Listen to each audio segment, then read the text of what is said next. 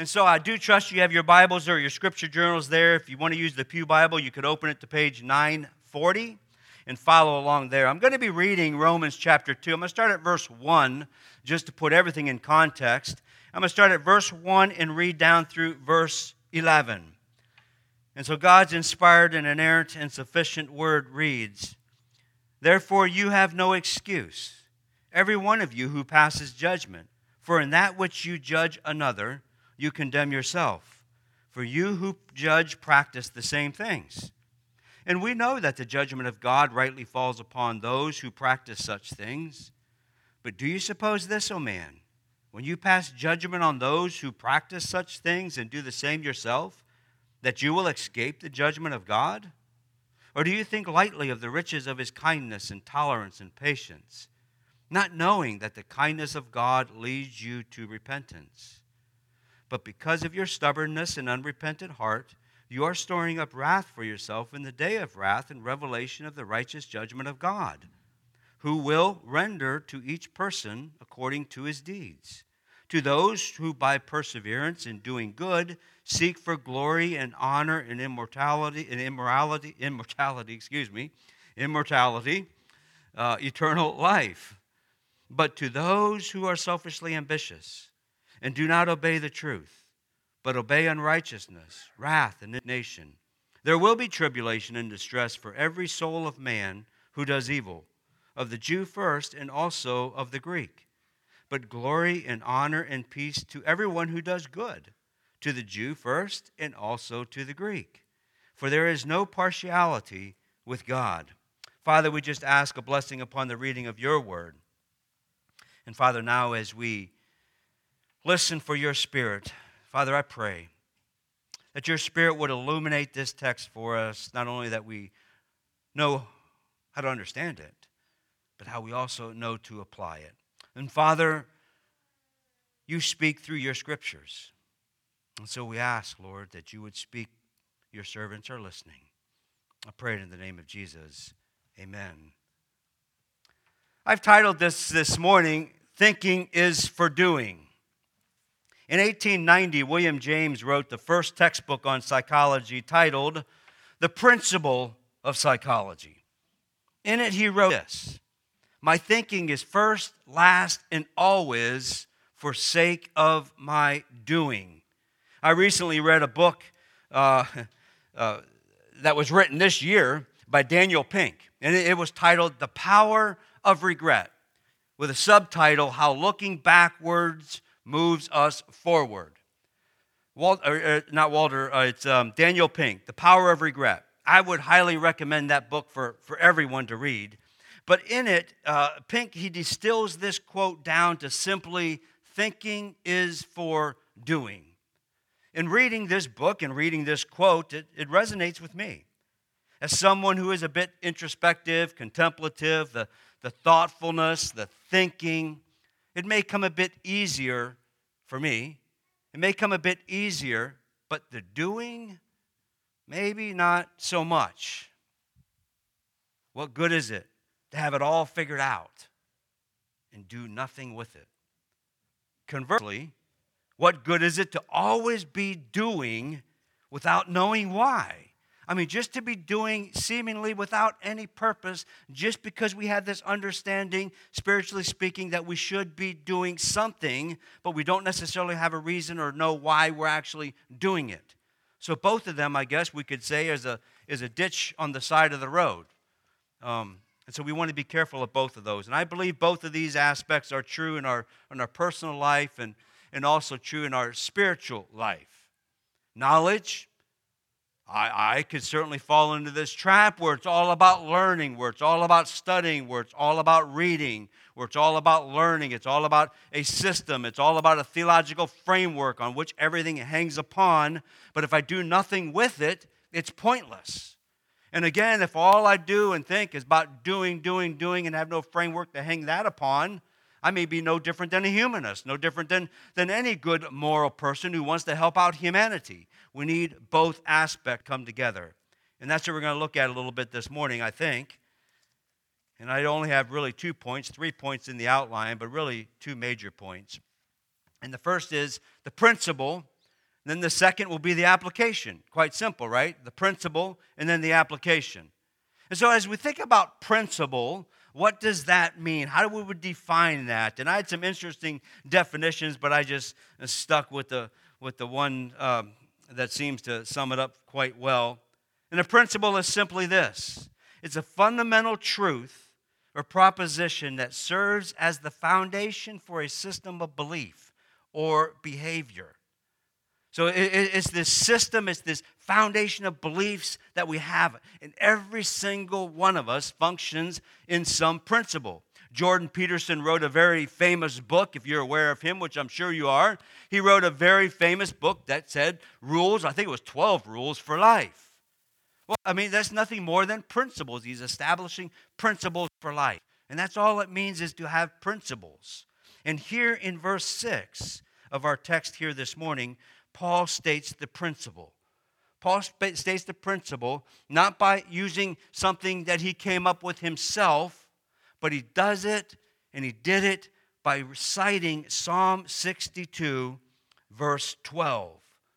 God, our text says, who points back to God, who is being referred to here, verse 10, but who for who will render to each person according to his deeds. The, these, this is the principle, and I might also say this, this, this paragraph that we're using here this morning, verse, 11, verse 6 through verse 11. Verse 6 and verse 11 is the whole point. And the center here is what Paul will be developing a little bit, but the whole point of this passage right here is verse 6 and verse 11. So you put those two together and you've got it. It's the principle. Who will render to each person according to his deeds. Verse 11, for there is no partiality with God. That right there is the principle that Paul is establishing here for us this morning. And under the principle here, just taking verse 6, I'm going to break it down into three parts. First is who will render, it's the certainty. It is the certainty of the principle, and it's who will indeed this will happen, who will render. And also, I want you to understand well, maybe first, this word render. Now, this word render, in fact, your translation may have it as, as payback or repay or something like that because it is a monetary, it is a transactional thing. You are being paid for goods sold or services provided or things that you have done. It is certainly in that, in that vein. It's, a, it's to reward or punish based upon a person or what a person deserves. And we like the word deserve today. We hear so many people talk about it and use the word deserve. I deserve this. I deserve that. We deserve all kinds of things. And here Paul is saying, yes, indeed, you do. And God will pay back the things that you deserve. But the other thing I want you to notice is that this is future tense. This is future tense. This isn't necessarily for the here and the now, though to some extent it certainly is. But what Paul is referring to is eschatological, it's end time stuff. It is for the future. And the second thing that I want you to see in the principle, and that is the universality of this principle to each person to each person. Each is every single person. No one is left out. No, everyone is included. No one is excluded. Every single person will be will be will, will function and does function under this principle. Jesus here uh, speaks of that as we come on to the, the, the third. That would be the criterion, and that is according to his deeds. So it's according to the deeds that each and every person has done, right? And so that that's the principle. The principle is there's a certainty of it. There's a principle that it's, it's for every single one. And the other principle is that the, the, the criterion or, or the, the, how that's going to be uh, handed down is according to his purposes, according to his deeds that they were done. And that's how God will hand down these deeds or these rewards if you will use that. And when Jesus was speaking of his return, and Jesus was talking about when he, you know, he talked about this before his death, right before his death, that he will return. And when Jesus was talking about that, he was also talking about his return. And in Mark chapter 13, verse 34, he has this to say. He said, It is like a man away on a journey, who upon leaving his house and putting his slaves in charge, assigning to each one his task. And Jesus is saying, I'm going to be leaving and I'm going to be assigning a task for each and every slave, for each and every doulos, for each and every servant, for each and every person. I'm going to assign them a responsibility. I'm going to assign them a list of duties. I'm going to give them something to do. And just as they, we too have a task to be done. It is something that I hear from so many people, broadly speaking. We're all saying, What is my purpose? We think about our seniors. We think about those who are graduating. We think about those who are in college or may not go to college, whatever it is. What am I going to do after high school? What am I going to do after college? All these questions come up. We're seeking purpose, and for good reason, because God has given us a task. God has given a purpose. And I'm often think about this even within a church context, as we think about tasks that need done within the church. There are those who, who thank you for that and they're so faithful and this needs to be done, so I will do it. And there's others that when you when, when they're in that position and in that finance in that volunteer position, they just click, right? Because it's just how God wired them, how God designed them to function and God desired them to work. And so we too have a job to do. We have been created on purpose and for a purpose. I say that all the time. We have been created on purpose and for a purpose. Now, listen, what Paul is speaking of here is how we fulfill our purpose. This is not salvific, this is not soteriology, it is eschatology. So, what Paul is saying here is how you fulfill your purpose does matter. How you fulfill your purpose does matter. God has gifted each and every one of us in a certain way and God has given each and every one of us a task to fulfill. And how we are faithful to that task does matter. It matters. 1 Corinthians chapter 3 verse 8. Paul says, "He who plants and he who waters are one, but each one each one will receive his own reward according to his labor." Couple things we need to understand here. Number, you all understand that I don't. I'm not a very good gardener or farmer. But when you plant, do you expect to harvest immediately? No. Some people are good planters, some people are good waterers, though I think in our context they kind of go together. But the point that Paul is making, each one has a separate and a certain task to do. And the other thing that Paul is saying here is that the harvest isn't immediately. There is a future time that it is coming. He says it right here. He who plants, he who waters are one, but each one will do it according to his own reward, according to his own labor. So at the harvest, what is planted, what is taken care of, will be harvested. And as we continue to flush this out a little bit uh, this morning, um, I, want to remind you, or I want to point out to you, that Jesus also cites Psalm 62, verse 12. In fact, he does it. He does it in Matthew chapter 16. And in Matthew chapter 16, starting at verse 24, Jesus has this to say his, to his disciples because, again, Jesus is foretelling his death. And in Matthew chapter 16, in verse 24, he says this If anyone wishes to come after me, Words that are very familiar to us. If anyone if wishes to come after me, he must what? He must deny himself and take up his cross and follow me. For if you wish to save your life, you will lose your life. And if you lose your life, you will gain your life, is what Jesus is saying. Gets down to verse 27. For, carries forward what was just said, for the Son of Man is going to come. Again, we see it in the affirmative, the certainty of it. The Son of Man is going to come in the glory of his Father with his angels. And here he quotes, will then repay every man according to his deeds. This is the certainty, and this is also a future thing. The first thing that Jesus is asking of the disciples is that they must be sold out to the task that they have been given. They must be sort you must pick up your cross, you must deny yourself and fulfill the task that I have given you to do. This is, esca- this, this is end time stuff. Let's use that word. This is end time stuff. And we, we, you know, I find it interesting sometimes there's those who really get caught up in eschatology and end time stuff about how does America fit into the, the revelation? It doesn't. And, and how, do, how does some of these things fit in? And it, it doesn't necessarily.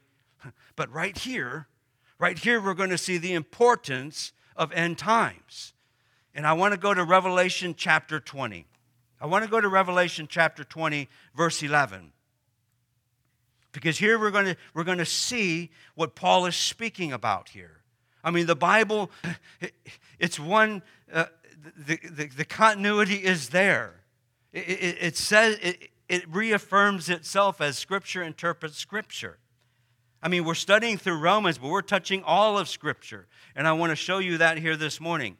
In Revelation chapter 20, verse 11, and here, as John records what he was given, it says this in verse 11 Then I saw a great white throne. And I just want to stop there for a moment and think about the great white throne. In the great white throne, right here, we have great, is a, it's signifying the power of the throne. We see white, it's the purity, it is the perfection of the throne. And then we see throne itself, and it is the power of the throne. And we see that this is the ultimate judge. This is the Supreme Court. This is the highest court in the land. It is great, it is pure, and it is for this purpose. And him who sat upon it, from whose presence the earth and the heaven fled away, and no place was found for it. For them. And I saw the dead, the great and the small. Again, let's just think about the great and the small the greatest person who ever lived and the smallest person that nobody has ever heard of. Both will find themselves at this great white throne. And they're standing before the throne. Now, listen, and the books were opened, plural. The books were opened, and then he continues, and another book was opened. There's, there's multiple sets of books here. So you have the books were opened, multiple, and then you have another book, singular, was opened, and John gives definition here, and this is the book of life. Two separate books. This is the book of life. And the dead were judged from the things which were written into this book. Now listen, according to their deeds, according to the things that have been done. Verse 13, and the sea, and the sea gave up the dead who were in it. Sea is a place of turbulence, of unrest. And the sea gave up its dead which was in them, and death and Hades gave up the dead which was in them, and they were judged, every one of them, comes again, according to their deeds. And then death and Hades were thrown into the lake of fire. This is the second death, the lake of fire. And if anyone's name was not found written in the book of life. Here we got that singular book again. He was thrown into the lake of fire. Now, commentaries just have a field day trying to figure this little section of, of verses out.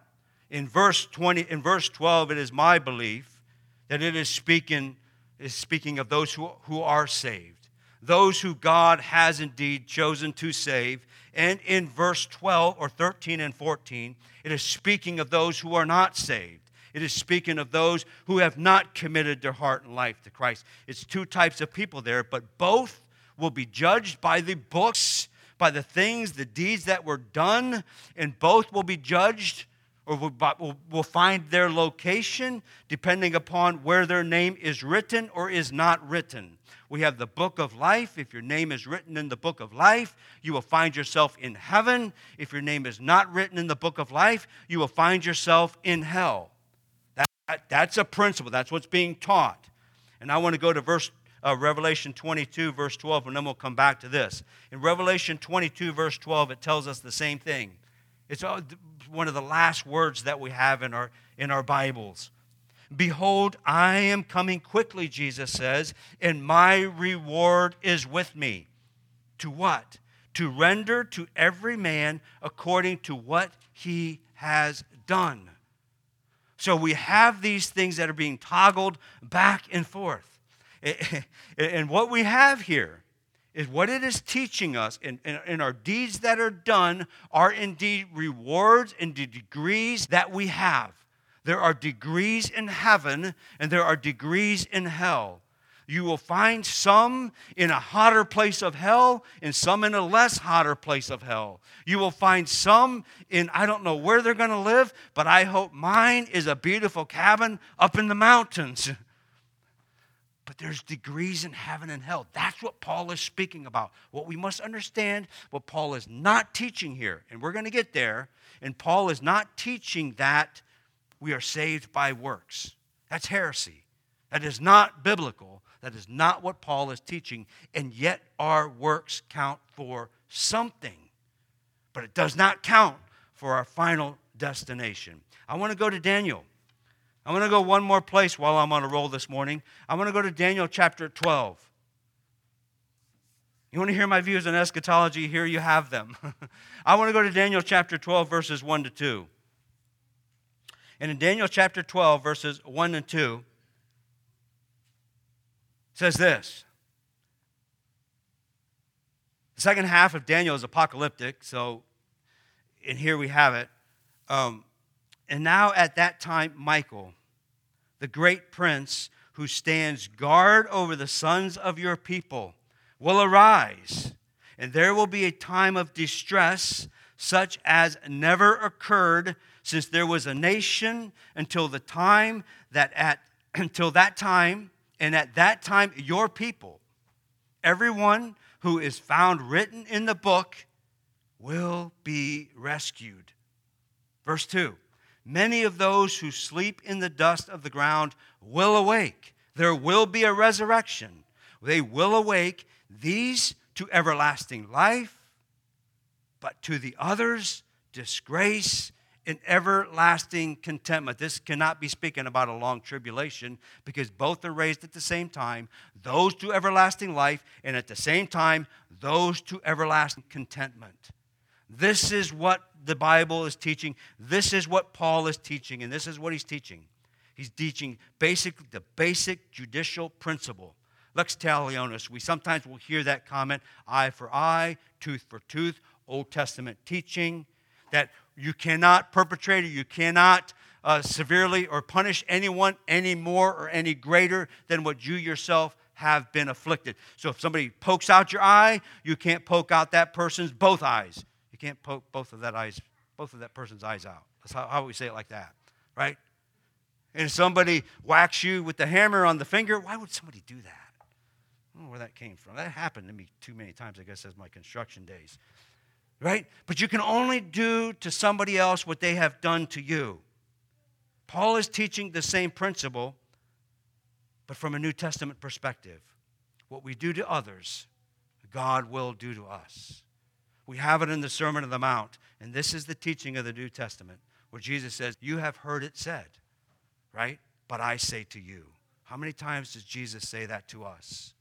It, it, it is this that Paul is now, and I want to get back to Romans. I promise we'll get back to Romans. It, it, but it is this that Paul is now speaking of. It's not necessarily salvific in nature. Paul is assuming that these people are saved. He's speaking to the saved. And he's now speaking that are the way we live our life and how we fulfill the task that God has given us does matter. I like what Osborne says in his commentary on Revelation. He says, We are saved by grace, but judged by works. We're saved by grace, but judged not for our final destination, but for the deeds for our position, for our place, for our status in heaven or hell, judged by works in that aspect of it. And so let's go now to the application. We see the application of the principle. That's the principle. Principles in verse 6 that God will render to each person according to his deeds. Now let's get to the principle or the application of this principle to those in verses 7 through 10 And I should stop right here. And I, and I just want, just as a little footnote, just maybe for yourself as you read through the Bible and you notice some of these things. Um, what we have here is ABBA. It's a chiasm that you hear, in, sometimes you'll hear it in Bible studies, where you're saying the same thing. I don't know if I put the definition in your notes or not, just for whatever, but where you're saying the same thing you're saying one thing, you're saying something else, and then you start for what you just left off and you say it again. So you're bookending it in the middle. Often, what you have is right in the middle of that. It'd be A, B, C, B, A, and the C would be the whole point of the chiasm, of the whole point that is being made. That's the importance. He doesn't do that here because he's already given us the importance, and that's verse 6 and in verse 11. And so, verse 7 and, and, and, and 10 are saying the same thing, and verse 8 and 9 are saying the same thing. And so we have first the application for the believer, verses 7 and 10.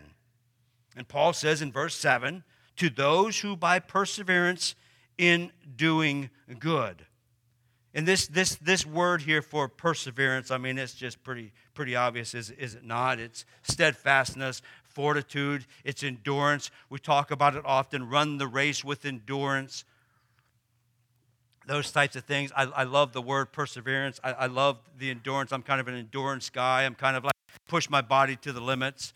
And um, I'm going to have to do something like that this summer. It's working up in my brain. I'm not sure what I'll be doing yet, but, but somehow to really test yourself over a long period of time, it's perseverance, it's enduring. It, it, and in the physical sense, and somebody who's warped like me, who pushes your body to the brink. That's not necessarily what is being thought of, but it's in that same context, though, because sometimes we find ourselves there in our spiritual faith, where we are pushed absolutely to the brink. And that's what Paul is saying here to those who, by perseverance in doing good. So you're persevering in doing good, not in the eyes of the culture, but in the eyes of God. So as we think about doing good, good deeds, it's, it's not in the eyes of the culture, but in the eyes of God. And in Luke chapter um, 8, I, I, I got some time. I want to turn there. In Luke chapter 8, it's the parable of the sower. Um,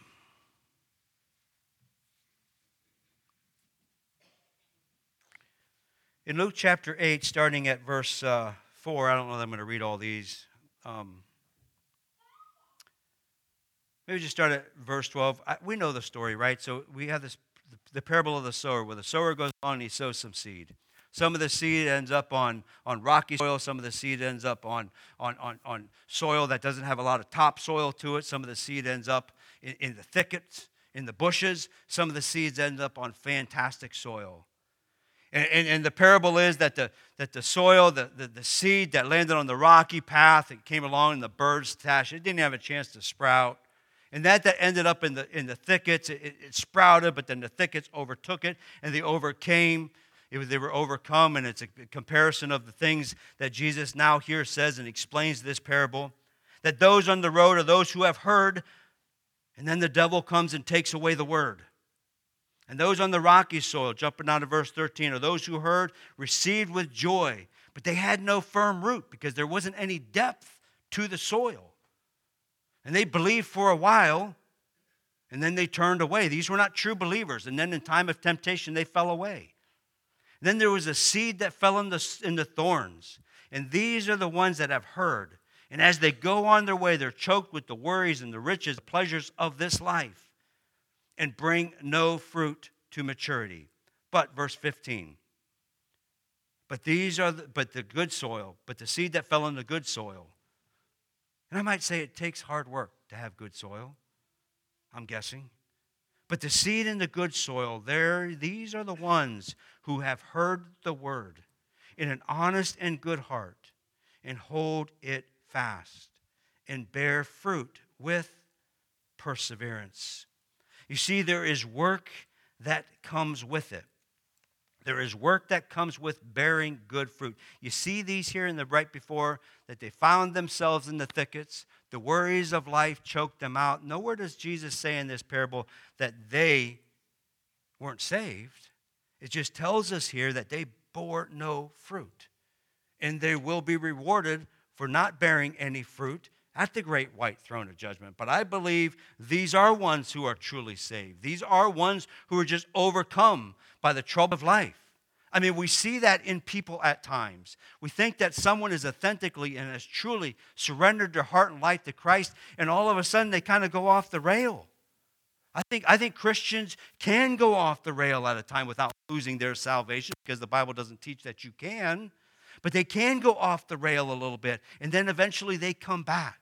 And that is seen at the end of their life. We don't necessarily know this, and I think we have a picture of them right here. But what Jesus is, what we want to know about here is what Jesus is saying that the ones who have done this hard work, who have done good the soil preparation, who have laid the foundation, who have built the good foundation, these are the ones that are producing the good fruit. And I also want to just pause here for a moment and, and, um, and reiterate the fact that Paul is not contradicting himself. Paul is not saying that a person is working for their salvation.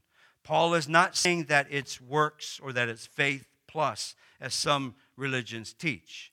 You do all these good deeds, or you end up in purgatory and somebody does good deeds for you. That's heretical. That's not biblical teaching. You do not work for your salvation. Right here, what we have is perseverance of the saints, if you want to use that language.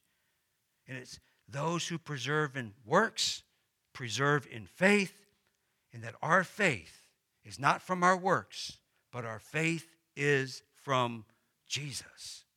Our faith is from Jesus. Hebrews chapter 2, two places. I think I have the references in your, in your notes for you. Both references in Hebrews tells us, just for one reference, and that is that Jesus is the author of our faith. Well, what does it mean to be an author of anything? He's the origin, originator. Jesus is the author of our faith. Hebrews or Philippians chapter 1 verse 6. I am confident of this very thing that he who began a good work in you will do what? Will bring it about at completion, the coming of the Lord Jesus. He who began, who began the good work in you? You? No. Who will bring it about to completion? You? No. Our faith the very faith that we have has been given to us. Paul, in no way, is teaching that we can earn our salvation. This is what Martin Luther, the great reformer, wrestled with so much of his life. And you talk about a flawed man. We don't talk about Martin Luther's flaws often enough. But he was a deeply flawed man. And yet, as he wrestled with his faith, as he wrestled with how do I become a good Christian through works as a good monk, that's what he thought. And he came to Romans chapter 1, verse 17, and he's seen from faith to faith. It starts with faith and it ends with faith. And the faith did not come from Martin himself, but came from God himself. See, Paul will tell us in a couple chapters, in Romans chapter 3, verse 20, by the works of the law, no one will be justified in his sight. Works count for nothing when it comes to your salvation. James chapter 2, verse 18. Often something that we hear to refute what Paul is teaching here. But some may well say, You have faith and I have works. Show me your faith without your works, and I will show you my faith by my works. What is James telling us? If you don't have works, can you prove your faith to anyone? No, we don't know, but God does. It's not, not what James is teaching. James is just teaching look, I can point to my faith because of my works. And James is not saying that because of my works I am saved, but we can look at the fruit of somebody's life and we can make the assumption that they have faith. But just because we don't see fruit in someone's life doesn't mean they don't have faith. You follow that? We can't discern a person's heart. We can't discern what is in the heart of mind of anyone. That's how we get ourselves in a pickle. And if you remember why, why, why, why um, Paul, too many names, why Paul started chapter 2. Because here were people who were criticizing all those bad people of chapter 1. And he's saying, look, you don't know that person's heart. You're making some of these judgment calls. You're, you're, you're, you're making uh, levels of sin or degrees of sin, if you will. And maybe you're not doing this, but you're doing this. See, we don't know what's in a person's heart. We don't know that. We have to be so, so careful. And let's just continue on in verse 7. To those who by perseverance in doing good seek for the glory and honor and immortality, eternal life.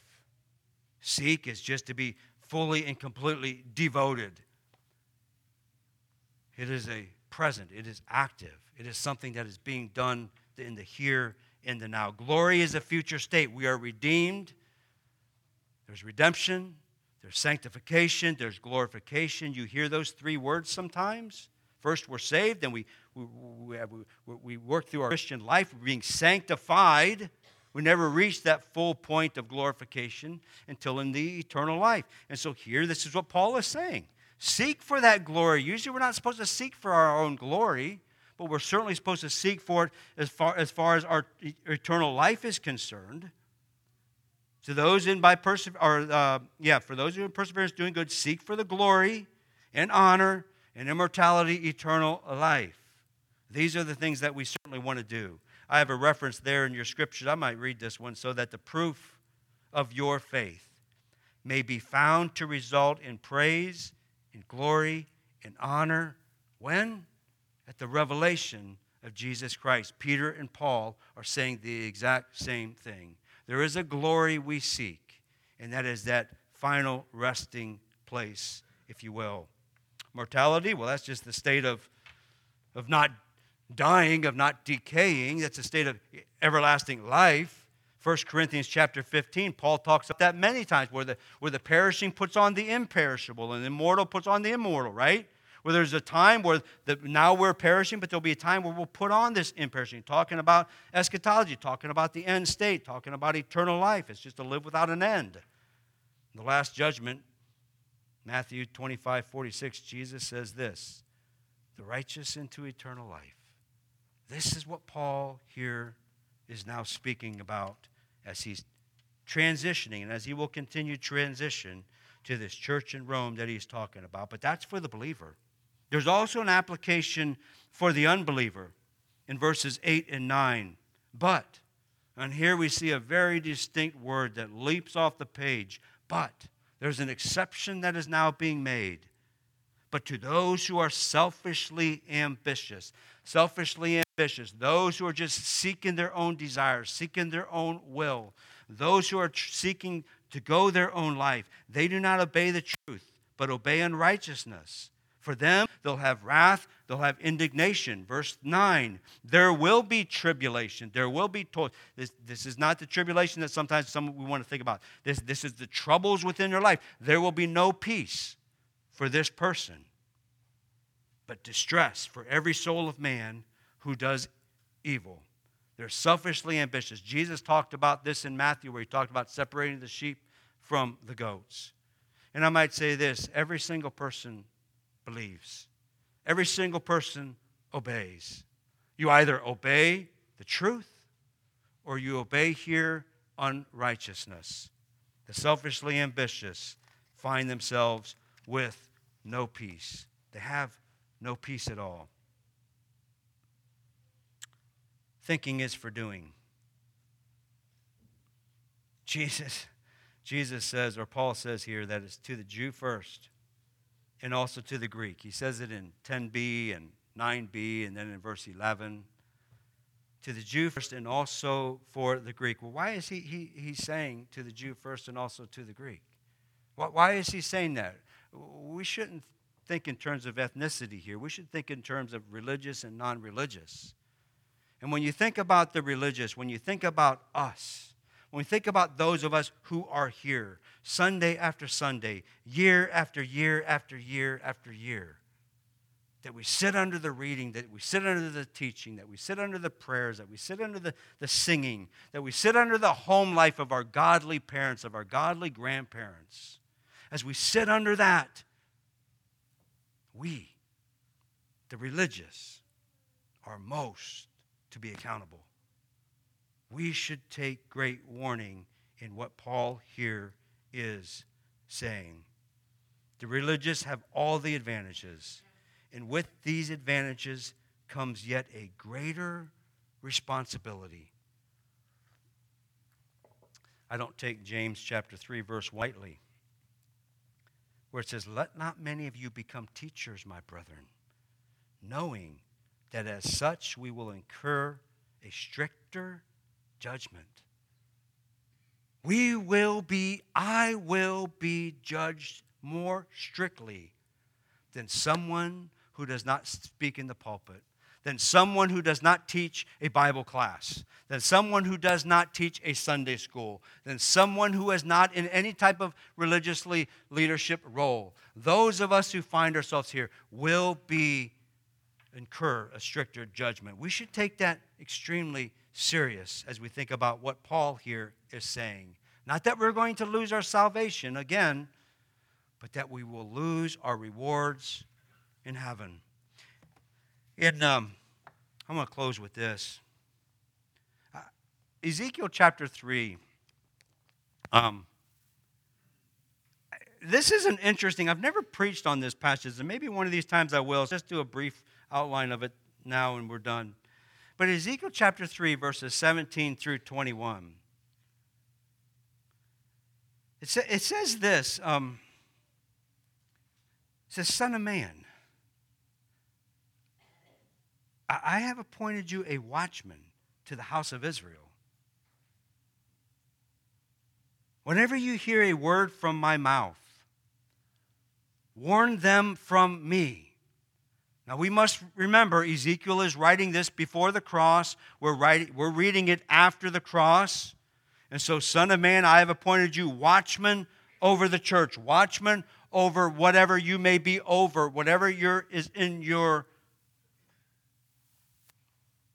sphere.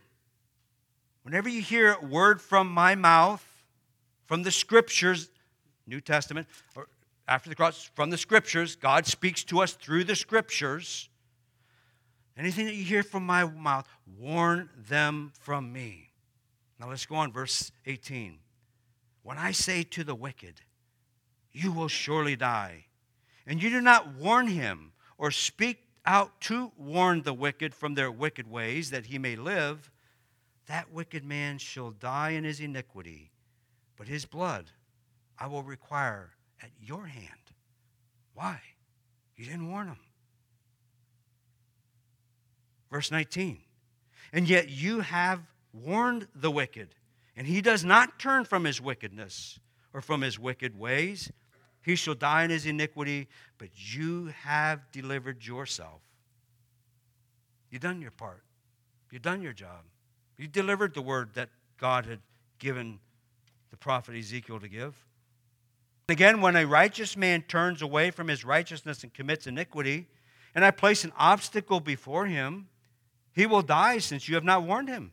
He shall die in his sins, and his righteous deeds, which he has done, shall not be remembered. But his blood I will require at your hand. However, if you have warned the righteous that the righteous shall not sin, he does not sin, he shall surely live because he took warning in you, and you have delivered him. God has given every single one of us a task. There's not a single person here this morning who can save anyone else. But the application that we need to take away from Ezekiel and the application that we need to take away from Paul here in our text here this morning that God has assigned us a task. God has assigned us to duty. Again, living after the cross, each man and woman is responsible for their own actions. It is God's job to save, it is our responsibility to warn, to teach, to instruct. It is our responsibility, however that flushes out in your life. And I don't know how that works in your life. I don't know how God has gifted you. I don't know what God has called you to. I don't, I don't know that. But I do pray and trust that the Holy Spirit can reveal that to you. Those things that are drawn to you, those things that give you energy, those things that give you passion. I would offer to you whatever that may be. God has given you that. God has given you that on purpose and for purpose. Are you going to use it as from a selfish ambition or are you going to use it for God? He will reward you, not here in the now, but in the life to come. We have been given a job. We have been given a duty. We have been given a task to do as Christian people. And as Jesus said as a little boy in the temple, I must be about my Father's business. We must be about the task that God has given us to do. Father, I.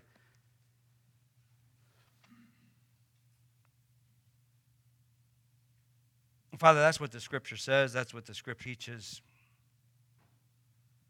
Your spirit needs to apply it. Father, we know that we are saved by grace through faith in Christ alone. And yet, each and every one of us will be judged, will be held accountable for what we do with the undeserved gift that we have been given eternal life. I pray, Lord, that as I, as each and every one of us wrestles with God, I just want to live for you. God, I want to deny myself. I want to pick up my cross. I want to follow you. I want to live for you. Those passions burn within us. Father, would you ignite? Would you open our heart and our mind? And you do so often, Lord. And yet the cares of the world sometimes chokes them out, keeps us from living the life that you have created us to live. But as we think about a church setting, as we think about we sit here and, and then we leave from this place, we just spend such a small amount of time here.